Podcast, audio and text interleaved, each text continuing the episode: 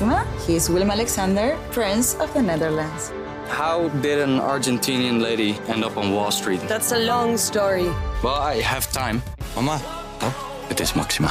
ik heb er nog nooit zo verliefd gezien. Screw everyone. All I care about is you. Maxima. Vanaf 20 april alleen bij Videoland. Uitlaat, de podcast van Autoweek, wordt je aangeboden door Bosch Car Service.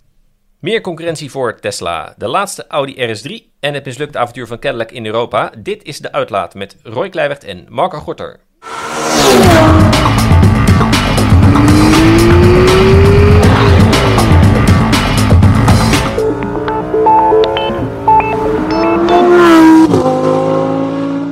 Dag en welkom bij de Uitlaat, de podcast van Autoweken, waarin we je meenemen achter de schermen van de automotivewereld en ons werk. Marco, welkom weer uiteraard. Eh, ik wil meteen even met jou naar de verkoopcijfers kijken van afgelopen jaar. Want ik las deze week dat Tesla hard marktaandeel heeft verloren in Europa als het gaat om eh, elektrische auto's. En de rest, zoals eh, de Volkswagen groep en vooral eh, de PSA-groepen, stegen erg hard. En Tesla daalde zelfs op zichzelf eh, alleen al met 10%. Eh nou zie ik dat persoonlijk niet meteen als een probleem of als de neergang van het complete merk. Want het gamma is natuurlijk al wat jaartjes oud bij Tesla. Maar wat denk jij, kan, kan Tesla nog terugkomen of wordt het nu echt overvleugeld door de gevestigde orde? Nou ja, ik denk als je marktaandeel een derde van de markt is, en dat was het eh, voor Tesla, dan kun je bijna alleen maar omlaag natuurlijk. Ja, precies. Hè? Ja. Ehm, zeker als je bedenkt dat de goedkoopste Tesla, dat is de Model 3 Standard Range, dan heb je het ook al bijna over 50.000 euro. Mhm. PSA, Volkswagen, die zijn nu allemaal auto's op de markt aan het brengen van 10.000 euro of meer goedkoper. Ja. Eh, en in dit verhaal is Nederland voor de aardigheid eens een keertje heel erg van belang. Mhm. Want volgens dat nieuwsbericht wat, eh, wat je aanhaalt, verkocht Tesla in heel West-Europa in 2020 97.791 auto's. Dat Ja. is 10,7% minder dan in 2019. Ja. Toen had het merk dus nog 30% marktaandeel. In Nederland zijn in 2020 ongeveer 22.000 minder Tesla's verkocht dan in 2019. Oh ja, dus, Dus het feit dat hier de bijtellingsregels veranderd zijn, ja. Is, is bijna alleen aan te wijzen als oorzaak voor, voor het feit dat, eh, eh, dat het marktaandeel zo geslonken is. Eh, nou ja, wat ik wil zeggen, elektrische auto's hebben natuurlijk in Nederland beter verkocht dan ooit. Dus het is niet zozeer dat de, denk ik dat de bijtelling eh, regels veranderd zijn, dat daardoor mensen minder Tesla's kopen. Maar iedereen die er een wil, kocht er vorig jaar al in, denk ik. Nou ja, maar dat is dus eigenlijk wat ik bedoel. Ja, en dat is ja. omdat ze wisten dat de bijtelling Ja. omhoog zou gaan.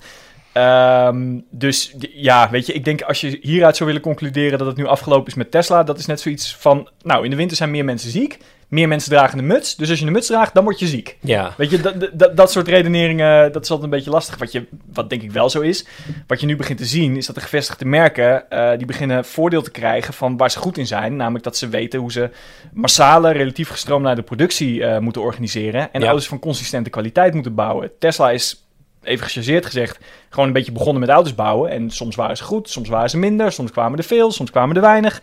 En dat bedoel ik helemaal niet, de- eh, niet ehm, nee, wel problemen, kunt wel benoemen. Ja. Maar ze zitten in een heel, ander, ehm, heel andere fase dan een concern als PSA of Volkswagen. En dat hebben ze maximaal uitgebuit. Ja, En niet altijd even netjes misschien. Maar goed, daardoor hebben ze wel die voorsprong opgebouwd. En ja, dan was het een kwestie van tijd voordat de gevestigde orde aan de stoelpoten ging zagen. Maar wat, wat mij betreft veel interessanter is, ehm, is wat Tesla achter de schermen heeft gedaan in de tussentijd. Want als het merk op korte termijn, weet ik veel, binnen nu een twee jaar of zo, met een, eh, een Model 2 op de markt komt, Ja. die 30.000 euro kost en eh, 400 realistische kilometers rijdt op een Ja. acculading.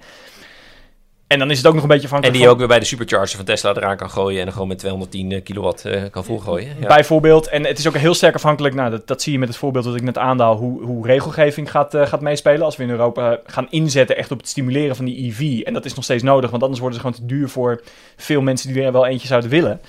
Ehm, ja, dan denk ik dat voor Tesla, het, het, het, het merk heeft het echt in eigen hand. En eh, het heeft bewezen dat het producten kan maken die onderscheidend genoeg zijn. De vraag is of ze ook eh, eh, door kunnen pakken nu. Ja, nee, ik ben er heel eens met alles wat je zegt. En inderdaad, eh, de huidige modellen, eh Model S uit 2011, naar de Model 3 kwam bij ons in 2019, maar toen reed hij voor mij ook al bijna twee jaar rond in Amerika. Dus die modellen zijn al wat ouder. En eh, ja, vind je het gek toch met je marktaandeel wat terugloopt. En als ze met de tweede generatie komen en met die, die Model 2 wat jij zegt, dan eh, hebben ze heel veel te winnen. Ik vind bovendien nog de voorsprong van Tesla ten opzichte van de nieuwe modellen. Hè, of nou een, Kia Niro is of een, een ID3 of zo. Dan zie ik echt nog wel steeds als ik in de Model 3 stap waar eh, de voorsprong van Tesla zit. En dan zit misschien de achterstand wat meer in afwerking en de zitpositie en dat soort dingen. Maar het is nou niet zo dat die auto's compleet zijn overvleugeld eh, qua rijkwaliteit en zo, toch? Ja. Nee, nee, nee, nou ja, kijk, een Model S is nooit echt een briljant rijdende auto geweest. Dat is eh, wat ik ooit zei in de eerste test met de Audi e-tron. Als auto eh, Mhm. is die e-tron echt wel een stuk verder. Als Ja. elektrisch vervoermiddel is Tesla nog steeds de ongekroonde koning. Ik Ja. ben wel heel benieuwd wat Kia en Hyundai gaan doen. Ja. Want daar schijnt een behoorlijk elektro-offensief in de maak te zijn. Nou ja, we weten allemaal dat de Kia, Kia e-Niro, die is bijna zo efficiënt met zijn stroom als de, eh, als de modellen van Tesla. ja, het valt gewoon op hè, ten En- opzichte van de rest. Precies, en dat is echt gewoon key. Hoe, hoe ver kun je komen op een kilowattuur? Ja, Ehm, dus als daar een hele nieuwe generatie in zit, die ook echt specifiek ontwikkeld is als elektrisch model, in plaats van, nou, we hebben een hybride Niro, laten we er ook eens een accupakket en een elektromotor in gooien en zien wat er gebeurt. ja.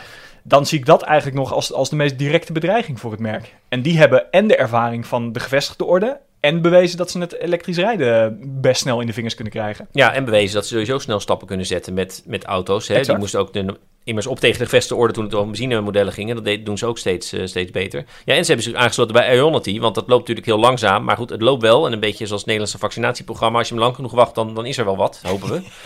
Eh, want, want ik vind nog steeds, en natuurlijk gaan we allemaal niet, eh, niet tien keer per jaar op vakantie, maar als jij ver weg wil in Europa, dan is het met een Tesla rijd je toch echt wel heel veel rustiger, met minder stress dan in andere elektrische auto's. Waarbij je maar altijd moet afwachten hoeveel plek is er, eh, doen die snelladers het wel, heb, doe- werkt deze laadpas hier. En bij die Tesla gewoon allemaal over die air met je account, je plugt in, hij doet het. Je kan al, al drie uur van tevoren zien hoeveel plek er is bij een, eh, een, eh, Tesla Supercharger en zo. Dus Aan de dat- andere ja, kant hebben die concerns het voordeel dat ze ook kunnen zeggen: we doen als service, als je een langere rit wil maken, kun je gewoon een week of x aantal dagen per jaar kun je een verbrandingsmodel van ons krijgen. Ja, maar dat doen ze niet allemaal. Hè? Bedoel, dit, Nee, nee, is- maar ja. het is een mogelijkheid die ze hebben. Ja, en, dat ehm, klopt. eh, dat, dat maakt het nog makkelijker, want eh, natuurlijk is is het supercharger-netwerk heel goed. Maar ik kan me herinneren, het was niet afgelopen zomer, maar de zomer ervoor, dat er toch een aardig rijtje stond voor een supercharge-station ergens in Duitsland. En dat is ook niet het meest relaxte begin van je vakantie. En ik snap wel dat zijn allemaal incidenten, maar goed, het, ehm, Nee, vergelijk met benzinetanken in Luxemburg in, eh, tijdens Zwarte Zaterdag. En dan sta je ook in de rij. Ja, ja, goed, maar dat is nog een keuze. Dan kun je ook zeggen van, nou ja, ik ga niet voor maximaal voordeel. Ik rij eventjes eh 10 kilometer verder en ik ga bij een andere pomp staan. En er Ja. zijn niet elke 10 kilometer supercharge stations. Nee, maar goed, het, ehm, het, het is een interessante tijd. Ik ben echt heel benieuwd welke kant het op gaat. ja. Ik durf er geen geld op in te zetten. Nee, nee. Nou ja, ik vind het interessant. En dan inderdaad vind ik af hoe goed zijn de opvolgers van, eh, van Tesla. En het is eigenlijk toeval, want ik, ik wou dit onderwerp eh, aanhalen vanwege die eh, verkoopcijfers en die veranderende marktaandelen van elektrische auto's in Europa. En prompt komt natuurlijk het bericht dat er een facelift is van de Model S. Met raar high-tech Night Rider 2000 stuurtje.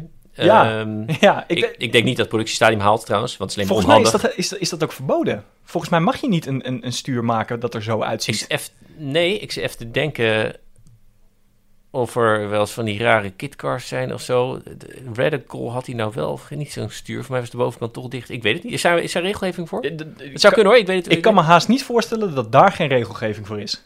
Ja, ik zit even te denken, zijn niet van die hele rare, de Radical-achtige auto's of Nou zo ja, die je zoiets ongetwijfeld hebben? wel een, een, een, een track-only car kunnen maken of zo. Ja. Maar ehm, het, het idee dat je op de openbare weg, als je in één keer moet uitwijken terwijl je al een beetje ingestuurd bent, dat je dan gewoon mis kan grijpen omdat het stuur niet zit waar je het verwacht. Ja, Eh, dat, lijkt me, dat lijkt me toch wel een potentieel. nou ja, daarom, gevaar. ik kan me ook, bedoel, het zal er leuk uitzien, mij doet het verder niet veel. Ik kan me daar niet, ook niet voorstellen dat de stuur dus productiestadium haalt. Het is gewoon onhandig. Als jij wil inparkeren en je grijpt in niks, dan... dan zie je, de, ook de Kit had het wel, hè, Night Rider, inderdaad, zo'n stuurtje trouwens. Ja, maar die, die kon wel autonoom rijden. Nog Ja. beter dan Tesla's. Klopt, en hij is nooit door de Nederlandse RDW eh goedgekeurd natuurlijk. Oké, dan gaan we even terug naar benzineauto's. Want eh, we zagen deze week de eerste spionageshots van de nieuwe Audi RS3. Eh, je kan zeggen onvermijdelijk. Audi S3 was natuurlijk al bij lancering. Maar ja, in het huidige tempo van elektrificering, ook bij Audi, denk ik eigenlijk dat het zomaar de laatste kan zijn. Ehm, en het is heel jammer, want het is wel een vrij legendarische auto. Ik zelf was er altijd een beetje ambivalent over. Ik had idee dat alle collega's hier wat, wat meer fans waren van de, van de RS3 dan ik. Wat, wat vond jij van die auto? Nou, ik was niet zozeer fan van de RS3. Ik was wel, wel heel groot fan van die vijfcilinder. Ja. Dat ben ik nog steeds. Een, een, een vijfcilinder is toch een hele unieke motor. Ehm, met een heel bepaald geluid, een heel bepaald karakter. Het- Mhm. Het, is wel echt een liefhebbersblok. Want uit praktisch oogpunt is zo'n vijfcilinder eigenlijk een drama. Het is ook de enige auto ter wereld die nog wordt, een nieuwe auto die nog wordt verkocht met een vijfcilinder trouwens. Zijn de, de RS3 en de TTRS. volgens Eh, mij. in Europa wel. Ja. Ik, ik weet niet of het in Amerika zo is. Want daar hebben ze heel lang ook gewoon atmosferische vijfcilinders in de Jetta's en de, en de, en de Golfs en zo gehad. Mhm. ik, ik weet niet, die is er denk ik inmiddels wel uit. Ja, die VR5 zeg maar, ja. Ehm, en, ehm, maar, maar goed, die motor is, is heel uniek, geeft die auto heel veel karakter. En voor de rest is het gewoon een hele snelle Golf R. Met nou ja, met, met, met, ik vond dus, dat vond ik het nadeel, met een veel zwaardere motor op de neus. Dus ik, dat geluid, ja, klinkt leuk. Maar een S3 vond ik dan eigenlijk, eh, wat, wat logisch is. Er zat, zoveel gewicht voor op. Bij, bij een TT-RS merkte je dat net wat minder gek genoeg. Maar ja, bij, die, bij die Audi RS3 dacht ik altijd... Hè, op een gegeven moment had hij ook bredere voorbanden en achterbanden en zo. Om het maar te Ja, maar die eerste generatie. Ja. En bij de tweede was dat optioneel, geloof ik. Kon je dat nog krijgen. Om toch maar een klein beetje overstuur in die auto te krijgen. Ja, het, het, het doet mij heel eerlijk gezegd niet heel veel. Maar ik, ik moet je ook heel eerlijk zeggen dat die, die PK-wedloop... ehm, Nee, door elektrische auto's lijkt hij ook een beetje onzinnig geworden. Hè? Als je Ook- in, ook in, een, dat. in een normale Model 3 de sprint toch al wint van de RS3... dan is ineens is het niet minder cool dat hij in eh nou, pak een beetje eh, 4,5 eh, seconden naar 100 kan. Ja, maar op een gegeven moment kwamen alle sportieve auto's onder de 5 seconden. En Ja. dan wordt het ook gewoon, dan kun je wel een tiende sneller zijn. Maar hoe de fuck gives a shit, weet Ja. je wel? Het, het, het maakt gewoon allemaal steeds minder uit. Ik, ik zou liever zien eigenlijk dat auto's 100 kilo lichter worden dan dat ze er 100 pk bij krijgen. Ik zou ook, als ik een hot hatch eh, mocht uitzoeken... zou de RS3 ook niet in mijn shortlist komen. Nee, oh nee, absoluut iets, eh, ik, ik zou nog liever gewoon een, een, een leuke GTI Clubsport hebben, zeg maar. Ja, of een, eh, een Focus ST, de huidige. Vind ik ook een, eh, een hele leuke auto. Of misschien zelfs wel een Hyundai eh, i30N. Vind Ja. ik ook echt een heel tof ding. Ja, ook lekker met een handbak en zo. En, Ja, precies. Het, het- weet je, er komt nu zo'n BMW eh, M5 eh, CS met eh 530 pk. En die is dan Ja. 70 kilo lichter. Nou ja, dan is hij nog steeds een paar honderd kilo te zwaar. ja, 70 kilo lichter op dat maakt uit, hè? Op zo'n... Nou ja, niet op een gewicht van, nou wat zal Nee. het wegen, 1900 kilo of Ja. zo? Ja, dat schiet natuurlijk niet echt op. Ja. ja, Het zal goed verkopen. Nou dat denk ik wel, want Alpine is natuurlijk een van de weinige eh, recente inzendingen die echt, echt lichtgewicht is en Ja. sportief en de motor eh, op de juiste plek en achterwielaandrijving. En alleen maar lyrische reviews, hè, ook van ons. En, Ja, eh, van en niemand koopt er een. Nee, en, en het, het, het is over blijkbaar, dat soort modellen. Gewoon. In Nederland is Ja. ook wel duur, hè. Ik bedoel, het BPM, ondanks dat hij een klein motortje heeft, is het zomaar 70.000 euro. De, ja, de, de, bij zo'n 20 jaar geleden was die auto misschien naar huidige maatstaven misschien krap 50.000 geweest of zo. En dan, eh, dan kan het misschien nog eens net. Ja, aan de andere kant denk ik, als je ziet wat voor prestaties je daarvoor krijgt, dan kocht je dat 20 jaar geleden niet voor dat bedrag. Dan, Zeker niet. Dan moest je ook dat bedrag uitgeven om vergelijkbare prestaties te krijgen. Het is alleen, ja, tegenwoordig zijn het kleine motortjes met een turbo erop in plaats van iets heel spectaculairs met 6 of 8 cilinders. Ja, En ehm, terwijl mensen geven het geld wel uit aan de hot hatches. Hè. Dan heb ik het dus over de A45's en de Audi RS3's. Ik bedoel, je weet niet al, de nieuwe RS3 die rijdt wel rond in Rotterdam, Amsterdam over, eh, over een jaar. ja, nou ja, je kunt al je maten tenminste meenemen. Ja. En ehm, Andere doelgroep. ja, ik denk het wel. Ja, ik denk dat de RS3 ook beter verkoopt in Nederland dan de TTRS. Dat weet ik wel zeker, want Ja. de TT, daar gaan ze volgens mij ook mee stoppen. Ja, En eh, dat is ook- eh, is een raar ding. Ik was alweer bijna vergeten hoe dat ook alweer zat. Met dat enkele digitale dashboard en geen eh, ehm, middenconsole met een navigatiesysteem erin. de, de huidige zie je ook heel... Ik zag er toevallig van de week eentje rijden. En daardoor besef ik eigenlijk hoe weinig je die huidige generatie TT ziet. Terwijl Ja. de eerste twee generaties, die hebben het gewoon heel, best goed gedaan. Die deed het extreem goed. En vooral die eerste generatie. Terwijl het bleek toch wel een redelijk gevaarlijke auto te zijn die meer ontwikkelingstijd had mogen hebben. En alsnog Ja. verkochten ze zoals warme broodjes. Ja. Maar de tijd van de, de, de coupé voor de gewone man, eh, dat is gewoon eh, helaas. Toch raar, hè? Ook iets als. Peugeot RCZ heeft het eigenlijk heel goed gedaan. Die, heeft, die, eerste, die enige generatie eigenlijk. En Peugeot had heel goed door van... Nou, heeft het goed gedaan, was een leuk concept. En daar gaan we geen opvolger van komen, want het is gewoon over. Nee, Toch, ja, dat- ineens is dat dan... Dat, zag Peugeot best goed. Ja. Net zoals hoe- in de hoe- 3008 en de 5008, daar hebben ze eh, crossovers, annex en SUV's van gemaakt. Zaten ze ook heel erg mee on the Ja. money. Kan Ford nog wat van leren. Ze hebben, ja, inderdaad. Nee, die hadden de EcoSport.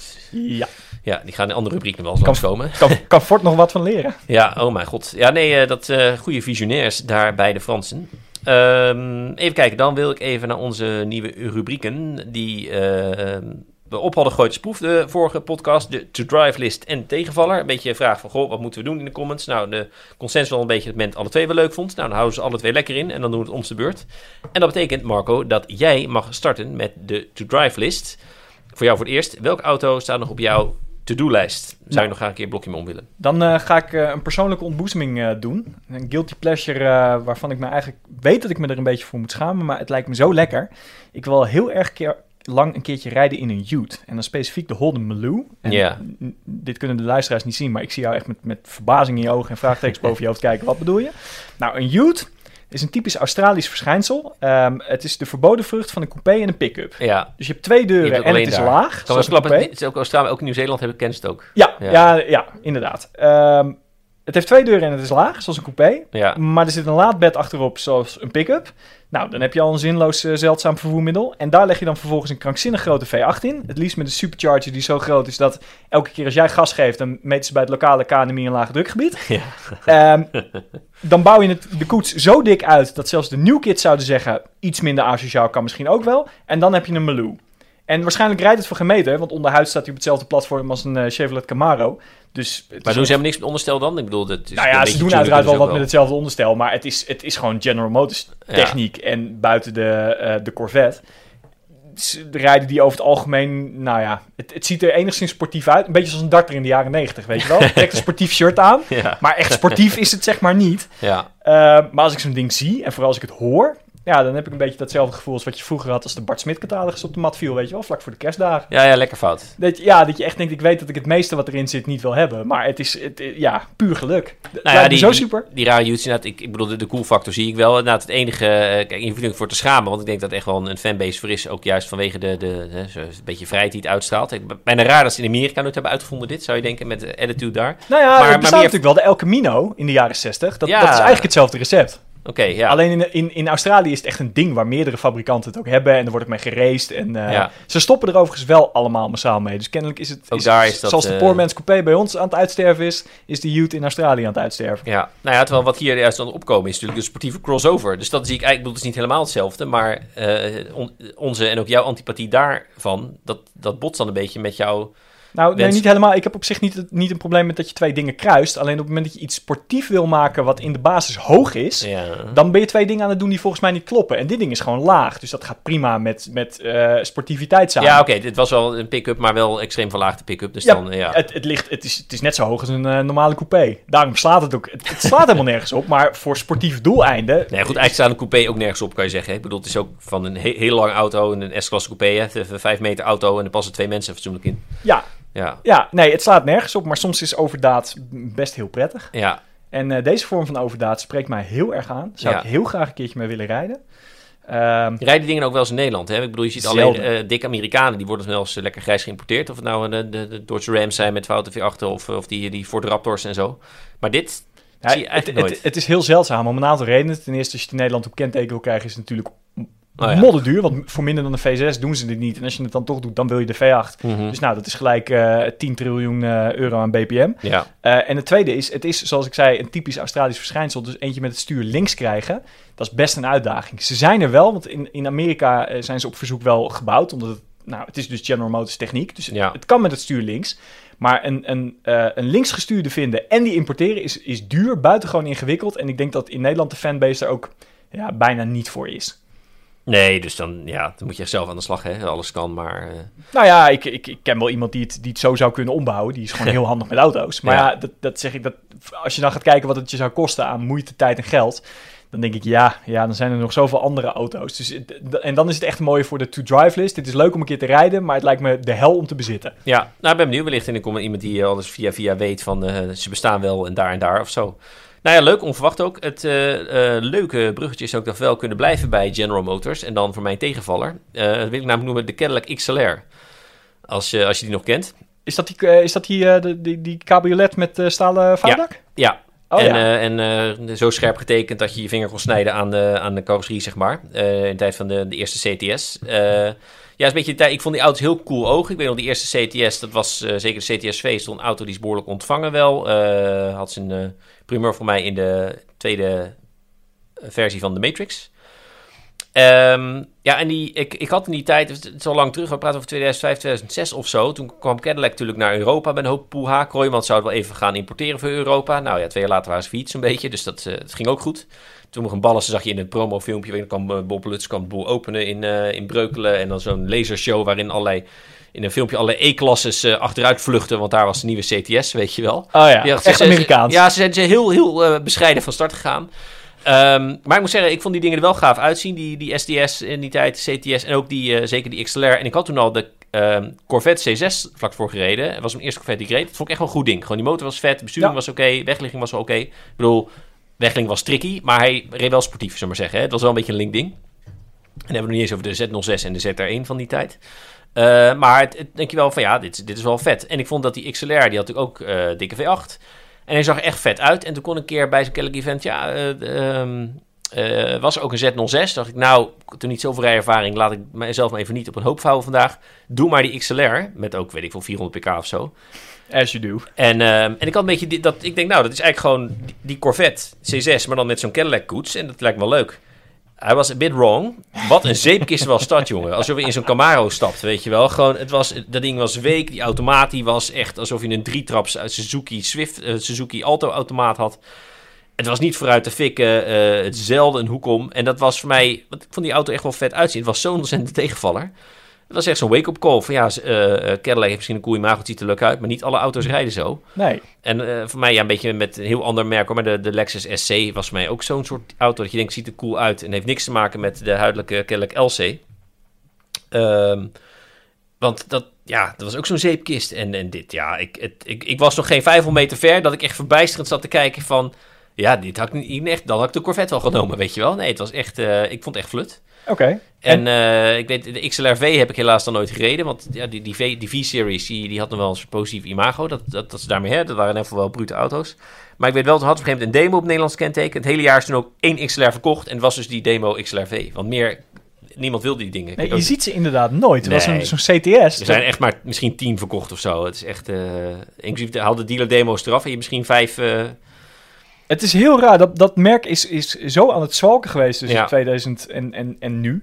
Dat eh, sommige auto's waren echt... Ik weet nog dat ik in Amerika een keertje een ATS reed. Met gewoon een 2 liter turbomotor. En dat ik dacht, nou, ja, die ATS ook best... eh, hier, hier ja. kan een 3-serie nog een puntje aan zagen hoe sportief het Ja. hoek omgaat. Dat was ook wel zijn enige trucje. Want het interieur was lelijk, de motor was bokkig. En, maar het onderstel van het ding was dan weer zeer oké. Ja, En dan had je inderdaad op andere tijden... Dan was de motor super vet. Maar dan zat, zat hij dus in een soort badkuip. ja, ja. Het is, eh, ja, ja. En toen hadden ze nog eh, eh, de, de Chevrolet Bolt. Die hebben ze ooit omgebouwd Ja. tot, een, tot een coupé. Super vet ding om te zien. Maar ja, ja wie gaat er nou... eh, ik geloof dat het ding 60.000 dollar kostte toen in, Ja. eh, in, in Amerika. Daar kocht je ook een Camaro met een, eh, met een V8 voor. Nou, de tijd was daar nog niet helemaal rijp voor. Nou ja, omdat het overlapt, kan ik nu van ze noemen Camaro's mij ook het niveau van. Het ziet er vet uit hoor, maar het, ik vind het zulke slecht rijdende auto's, man. Die, die automaten en die, die motor, inderdaad, met, met eh, 20 pk per liter die ze eruit weten te halen. De, de Mustang is echt gewoon een Serps rijdende Ferrari versus een Camaro, zeg Ja, maar. Het is nee, echt, eens. Het, wat dat betreft is het grappig dat de Corvette...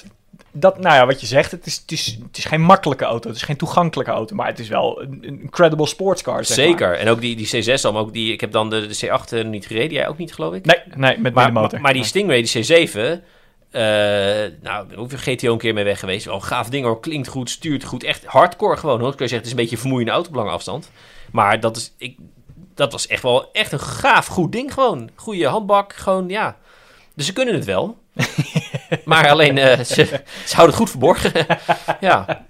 Ja, nou ja, dat. De Ja. Cadillac XLR. Ja, en zien de Cadillac dus eh, compleet ingestort. Eh, we hebben nog onze vasthoudende dealer in Amersfoort die het doet. Want er zijn nog steeds fans van en good for them.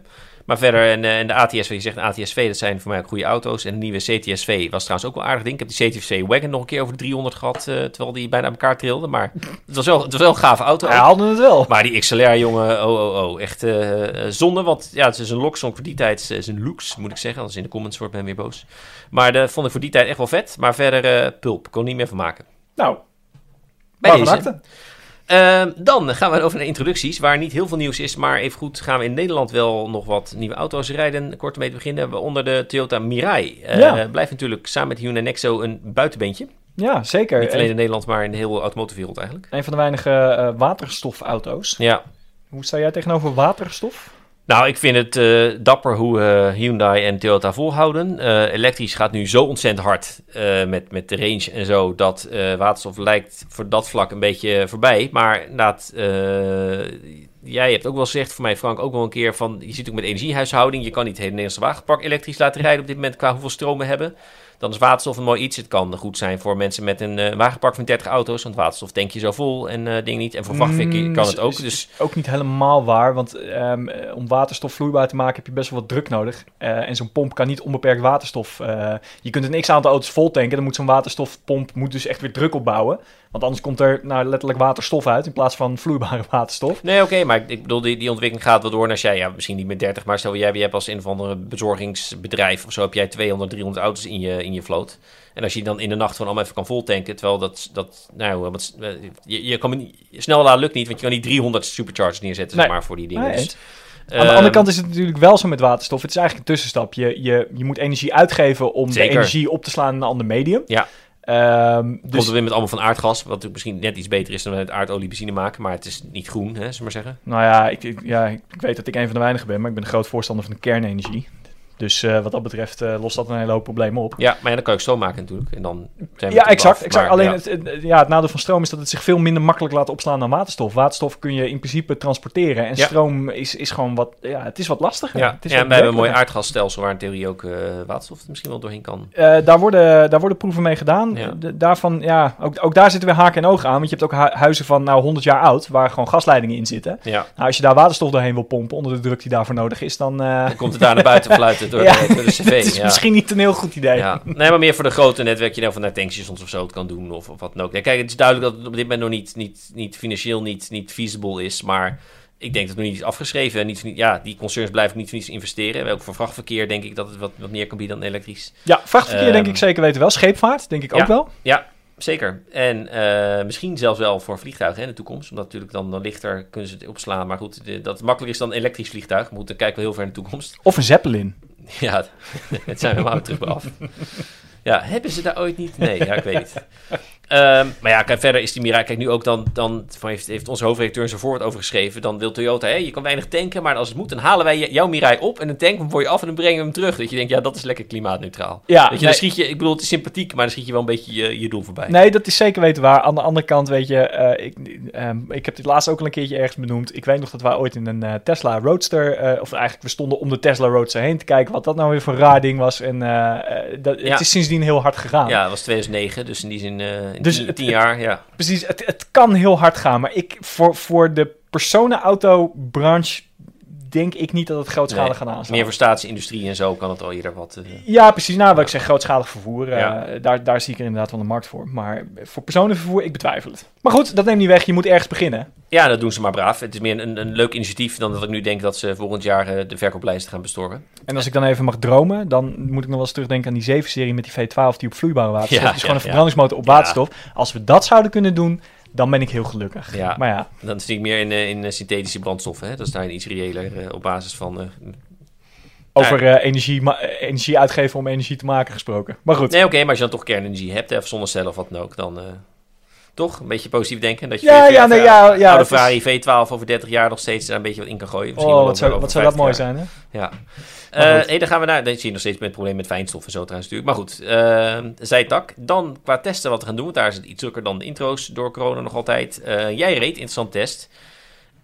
Volkswagen ID4 tegen een, jawel, Kia e-Niro. Waar Ja. Kia natuurlijk een Volkswagen ID3 tegen zette. Ja, en dat is eigenlijk een beetje uit nood geboren. Want eh, eigenlijk had ik de ID4 graag tegen een eh, Ford Mustang Mach-E willen zetten of zo. Maar die is er nog niet.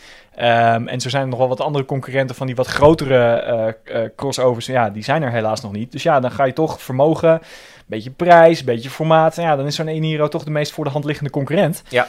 En ehm, ik moet zeggen, bij de ID4 heb ik wel heel erg het gevoel... dit is de auto die de ID3 had moeten zijn. Ja, ja. En ehm, Maar qua formaat of qua hoe? Nee, qua, qua, eh, deze voelt wat meer af. Dat multimedia Ja, ja, systeem is nog ja. steeds gruwelijk ingewikkeld. Mhm. Ehm, maar het loopt in ieder geval niet meer om de havenklap vast. Je hebt niet meer twee minuten nodig om het op te starten. Het augmented reality zit er gewoon in. CarPlay werkt betrouwbaar. Het, het, ja, het, het interieur ziet er ook wat hoogwaardiger uit. Hij is ruim. Het is, het is een, een, een fijne auto. Ehm, het wordt heel close op de scorekaart, kan ik alvast verklappen. Maar als je ziet wat de efficiëntie van zo'n e-Niro is... Die komt gewoon eh, met eh, pff, nou, de 3, 4 kilowattuur per 100 kilometer minder weg. Ja. Dat is wel, en natuurlijk, dat is een kleinere auto, weegt 300 ki- kilo minder. Dat speelt allemaal mee. Maar dat, dat We zien er gewoon grote verschillen hè, tussen merken. Ja. Dat echt wel het verbruik en, en dan niet eens ook je verbruik, gewoon op verbruik om het verbruik, maar ook wat dat voor effect heeft op de range. nou, dat ja. dus, want die Kia komt verder met 64 kilowattuur dan die Volkswagen met 77. Ja, bizar. Ja, dat, Ja. dat is toch een heel groot verschil Nou ja, het is ook wel wat Tesla zoveel winst heeft gebracht de laatste jaren. Ja, En, eh. Knap van Kia dat, ze dat, eh, nou, dat alleen alweer spannend is. Ik bedoel, eh, dat is toch wel leuk voor een auto die stiekem toch wel wat, wat jaartjes oud is. Wel de best verkochte auto van Nederland afgelopen jaar. Kia. Ja, ja. Eh, dan, in anders dat je denkt, bestaat dat nog? De Subaru Outback, jawel. En dat doen we tegen een Volvo V60 Cross Country. Ja. dat die bestaat, dat geloof ik wel. Maar Subaru, ze, ze zijn er nog. Ja, en Subaru zei, nou ja, wij zien de Outback wel als een concurrent van de V60. En als je gaat kijken naar het formaat en de prijs, dan klopt dat inderdaad wel. Alleen Ja. de Subaru is er met één motor en de Volvo met één motor. Ja. En die Volvo is een turbomotor van, eh, ik geloof, 250 pk. En die Outback is een atmosferische 2,5 liter met 170 pk. Maar ja, ze kosten hetzelfde. Dat mag je laten zien. Nou ja, eh, vooruit. De beste Outback die ik ooit reed, ook weer lang geleden. Dat vond ik toen, dat was, toen had Subaru net eh, die Boxer diesel. Oh ja. En er lag een CVT eh, aan. En eh, nou, zo CVT ben ik ook niet. Maar met zo'n die diesel met lekker voor koppel werkte het perfect in die auto. Toen dacht ik, ja, dit ding werkt. Hij zag er niet zo uit als we hebben ooit zo'n Forester duurtester gehad. Was er binnen ook alleen maar... Ja, was met een handbak. Dat, Ja. dat was echt alsof je probeerde een hele boomstam te verplaatsen... terwijl hij nog met zijn wortels vast zat in de grond. ja, inderdaad, ja, met schakelen. En van binnen zag dat echt, we zeggen, niet zo fijn uit. Maar die Outback toen was wel lekker. Ik denk, nou, als je nou zo'n auto naar de windsport hebt, Ik, dan was het voor toen best oké. Bij de Subaru Outback heb ik altijd heel erg het gevoel... als ik nou één productieauto ongemodificeerd zou moeten kiezen... voor het einde der tijden, zeg maar Apocalypse en zo... Ja. en alle wegen zijn op, dan is het de Subaru Outback. Ja, maar niet gewoon een Hilux dan of zo? Of weet je anders Nee, van Toyota Land Cruiser? Nee, nee, nee, nee. Nee ik vind zo'n Outback vind ik echt een, ik vind het een stoer ding om te zien. Beetje Japans, beetje heel erg Japans. Ja, Maar het, het rijdt gewoon heel fijn. Kijk, een Hilux rijdt gewoon ruk. ja, dat is wel waar. Ehm, en dat is ook niet erg, want hij, is niet ja. gemaakt om lekker te rijden. Ja. En een Outback is, dat rijdt gewoon heel lekker. Nee, dat ben ik even met je eens. Komt er heel ver mee in het terrein. Nee, dat vind ik echt wel een... eh, ik, ik, ik heb sympathie voor die auto. Benieuwd hoe het afloopt. Wie doet deze test? Eh, deze test wordt gemaakt door Jan Lemkes. Oké. Nou, die heeft wel wat met, eh, met Japanse auto's. ja. Dus de dat- Volvo kan zijn borst nat maken. ja, dan krijgt hij aan het einde van de scorekaart die Jan Ja. Lemkes factor. Dan kan hij weer wat puntjes Ja. inlopen. Eh, dan even, die is wel grappig, hè, doen we een Seat Tarraco tegen een Peugeot 5008. En dat vind ik die zin leuk, want die test heb ik al gemaakt twee jaar geleden. Maar nu zijn ze allebei facelift. Ja, dus dachten we, nou ja, ik, eigenlijk hadden we ook ingezet op een, eh, een andere eh, VAG-inzet, bijvoorbeeld een Tiguan of een Kodiaq, maar ja, die waren er allebei niet. Ja. De Tarraco wel. Dus, eh, Belangrijke, goed verkopende auto's. Hè. Dus, Zeker. eh, ja, zeven zitters. en Jan Lemkes is een druk baasje, want eh, ook Nou, deze, deze test doet hij ook. dus in. Dan een test die Jan Lemkes niet doet. Een enkel test, of eigenlijk een eerste rijtest. Eigenlijk, misschien dat hij bij de introducties gemoeten. Eh voor mij gaat Stefan rijden met de Maserati Ghibli Trofeo. Yes. En dat is leuk, schoenlepel erbij, V8 in dat ding gelepeld. Nou, bij de intro zei ik al van, denk dat die V8 er wel komt. Nou, dat is Ze hebben weer naar je geluisterd. pak een beet negen jaar geleden, denk ik. dat die, eh, wat zo oud is dat ding al? Ja, ik, nee, dat is niet waar. Even kijken, eind 2012 was de introductie van de Quattroporte. Dus ik denk iets van zomer 2013. Dat intro was Ghibli. Even uit mijn hoofd, klopt dat? Zal ik even spieken snel op internet? Spiek niet- jij eens eventjes. Dan ga ik Maar- wat vertellen aan ja. de luisteraars over wat ik ga doen. Ik ga namelijk met de Ja, maar even Series over 3 die want wat vind je daar, daar dan van eigenlijk? Ik bedoel, we kunnen wel even heel snel over die Ghibli heen. Maar... Nou ja, ik, ik zei er net al iets over, eh, eh, over de 5-serie eh, CS met meer vermogen. En, en ja, het, het, het, het is, het is het- voor mij is het wat... Ik heb er niet zoveel meer mee. Het is te veel vermogen, het is te snel. Ik, ik geloof het wel, het is indrukwekkend hoor, maar het, het, het kietelt me niet. Oké. Nou, maar wel een beetje hoor. Ik heb het inderdaad, het was net juni 2013 reek de Ghibli. Dus inderdaad, eh, het ding gaat al acht jaar mee. Nu komen ze met de topversie, lekker op tijd. maar eh, ik weet niet wat die moet kosten. Dat zou ook wel 2 ton plus zijn vanwege de, de BOPM. Maar de, de Levante Trofeo was, behalve stervensduur, wel echt een gave auto om te rijden. En dat had ik niet zien aankomen. Eh, dus ik heb wel een beetje hoop. Ik vond die Ghibli toch ook een aardige rijdersauto. Is een beetje het probleem van de Giulia. Hè, rijdt goed, ziet er goed uit. Van binnen hartstikke krap. Multimedia systeem op basis van een Nintendo 8-bit systeem. Ehm, Dit, dit, dit, ja. En eh, bij die Ghibli is hetzelfde, denk ik een beetje. Het, eh, veel te duur, maar het rijdt goed. Heeft absoluut Italiaanse eh genen. Een beetje die, die, die, die Ferrari-feel zit er wel in. Ja, het is volgens mij ook een Ferrari motor. Ja, in basis wel. Dus, Vol- en, volgens mij is het gewoon de crossplane versie van de, de 488 motor. Ja. Als ik me niet vergis. Ja, nou, ik bedoel, dat wil toch wel, zeg maar. Dat is toch oh, het, best, zal, het zal best vooruit gaan, dat, ja, dat geloof ik wel. Het klinkt Alleen- ook leuk. Ja, nee, ja, ja. Jij bent sowieso niet Italiaans fans, hè? Dat natuurlijk misschien scheelt. Ik, ik, eh, ik, eh, die, die, die passie van zo'n auto bij mij, dat, dat maakt nog wel wat goed. Nou ja, daar heb, dat heb ik ook wel. Ik, ik bedoel, ik heb uitgebreid mijn, liefde voor Lamborghinis en zo wel eens, Dat is wel eh, waar, eens ja. geventileerd. En Ja. Op zich heb ik ook best wel wat met, met wat oudere Ferraris. Alleen met de komst van de turbomotor gaat er wat mij betreft heel, een, een heel essentieel deel van, van die beleving gaat verloren. En je kunt er ook maar zo kort van genieten met 600 pk. Want je niest Ja, en je rijdt klopt wel. 200. Ja, nee, dat is wel waar. Dat is wel waar. En dan heb ik liever eh, zo'n atmosferisch blok van eh 10 eh, of 15 jaar geleden. Dan kon je er in ieder geval een paar seconden van genieten. Maar je hebt wel heel... Ja, Structureel langer. Om maar even het P-woord te noemen, je, je bent wel van 9,5 turbo. Dan geldt dat niet 200 net zo goed. Eh, ja, in, in zekere zin. Alleen ehm, ook daar ben ik het meest fan van, van de GT3-versie, zoals je weet. Mhm. Dat is atmosferisch. En mm, ja, dat, dat, dat doet het voor mij. Ja. En anders ga ik wel... eh, het- eh, met heel veel turbomotoren heb ik zoiets... Nou, dan ga ik wel elektrisch rijden. Want dat vind ik dan eigenlijk net zo leuk. Oké, nou, ik heb dat met een Ghibli Trofeo absoluut niet hoor. Met en van de motor, nog los van het geld. Maar dat, ik vind dat blok wel... maar goed, we gaan kijken wat Steven ervan vindt. Agree to disagree. Jij gaat wel ook rijden met de Series 3. Ja, had net de persconferentie. Ze vinden hem zelf wel goed. Ja, even voor je die niet weet. CRS, denken mensen, wat is dat? Nieuw, eh, of nieuw. Het is, het is een Chinees-Amerikaans merk. Ze zeggen we zijn ge- gevestigd in Santa Clara, California, Silicon Valley. Dus we zijn Amerikaans. Ja, Maar de auto's bouwen ze in China. Mhm. En deze, de- het heet de Series 3. En die vind je nergens op het internet. Maar als je dan zoekt naar de Dongfeng eh Fengon E3, dan is dat precies dezelfde auto. Dat klinkt is heel eh, Californisch. eh, ja, dat, ja, ja, Je hebt ook Fangon en Dongfeng Beach daar. Heel goed, ja. precies. Eh, en dat is een elektrische crossover die al sinds 2019 in China eh, rondrijdt. Het valt onder eh, Chongqing Sokon Group. Nou, dat is een grote industriële ja, wie kent ze niet? reus in China. Ehm, ik, ik, ja, ik- ergens ben ik benieuwd. In het, ik, ik denk dat ze een jaartje te laat zijn. Ja. Dit, En die wordt echt wel gewoon Nederland, hè? Zijn een aantal dealers die gaan, ze, gaan hem verkopen. Ze ja, ze hebben zich verenigd. Ze hebben een nieuw importeurschap ehm, ehm, gevestigd op basis van een aantal dealers in, in, verspreid over Nederland. Ze pakken het echt wel serieus aan. Ehm, hij gaat 38.000 euro kosten. Er is één versie, dat is de meest complete. Dan zit alles wat je nodig hebt er ook wel op en aan. Als je wat dieper naar de specs gaat kijken, eh één fase laden, eh, ongeveer 320 kilometer WLTP-range, snel laden tot ik geloof 60 kilowatt. Het, mm, wat ik zeg, een jaar geleden was Ja. het voor dit geld, net als de MG ZS, was het leuk. Er zijn veel dat je concurrenten al die het beter zijn, ook van gevestigde orde. Hè? Dus je, je komt er niet meer mee weg. zeg Nee, maar. ik, Ja. ik, ik denk dat 38.000 euro, sparen 3.000 euro duur en je, door en je hebt een leuk aangeklede Kia e-Niro. Ja. En dat, ja, weet je, die heeft dan wel drie fase laden en een grotere range en het zit beter in... Nou, of, nou ja, daar En kan je ik niet eens over een eh, Peugeot 2008 of een, eh, alle andere, de, nou, de ID3 die nu is. Het gaat Ja. zo hard. Nee, het is, het is de, ik denk dat ze er ietsje te laat mee zijn. Maar goed, we gaan het een eerlijke kans geven. Ik vind het wel eh, leuk nieuwe merken. Hè? Het geldt ook voor deze. We hebben het ook al over iWays gehad. Ja. En, eh, Nio komt eraan. Dus het, het is wel iets wat, wat eerder niet kon. Maar bij blijkbaar is het toch nog moeilijk om die stap te maken. Als ik, eh, Nou goed, eh, je gaat er mee rijden. Dus eh, de video eh, volgt op de site. Ja, de video volgt eh, binnenkort. Eerste rijtest volgt in het blad. Ja, dus, kijk alle daar of lees het blad. En dan gaan we kijken wat Marco ervan vindt. Eh, dan ga ik jou afkappen. Om te voorkomen dat wij oneindig doorgaan. Heb jij in aanleiding van deze podcast wel nog een vraag voor de luisteraar? Nou, dan ben ik wel eens benieuwd naar onze wel ingelichte luisteraars. Wat zij denken over waterstof. Jee of nee? Oké, ja, het kan. Dat is wel een hot item. Dus dat eh, waterstofauto's, wordt dat nog wat of is dat kansloos? Laat het weten in de comments. Eh, dank voor het luisteren. Vergeet niet een review achter te laten op iTunes of Apple als je daar luistert. En graag tot de volgende keer. Dag.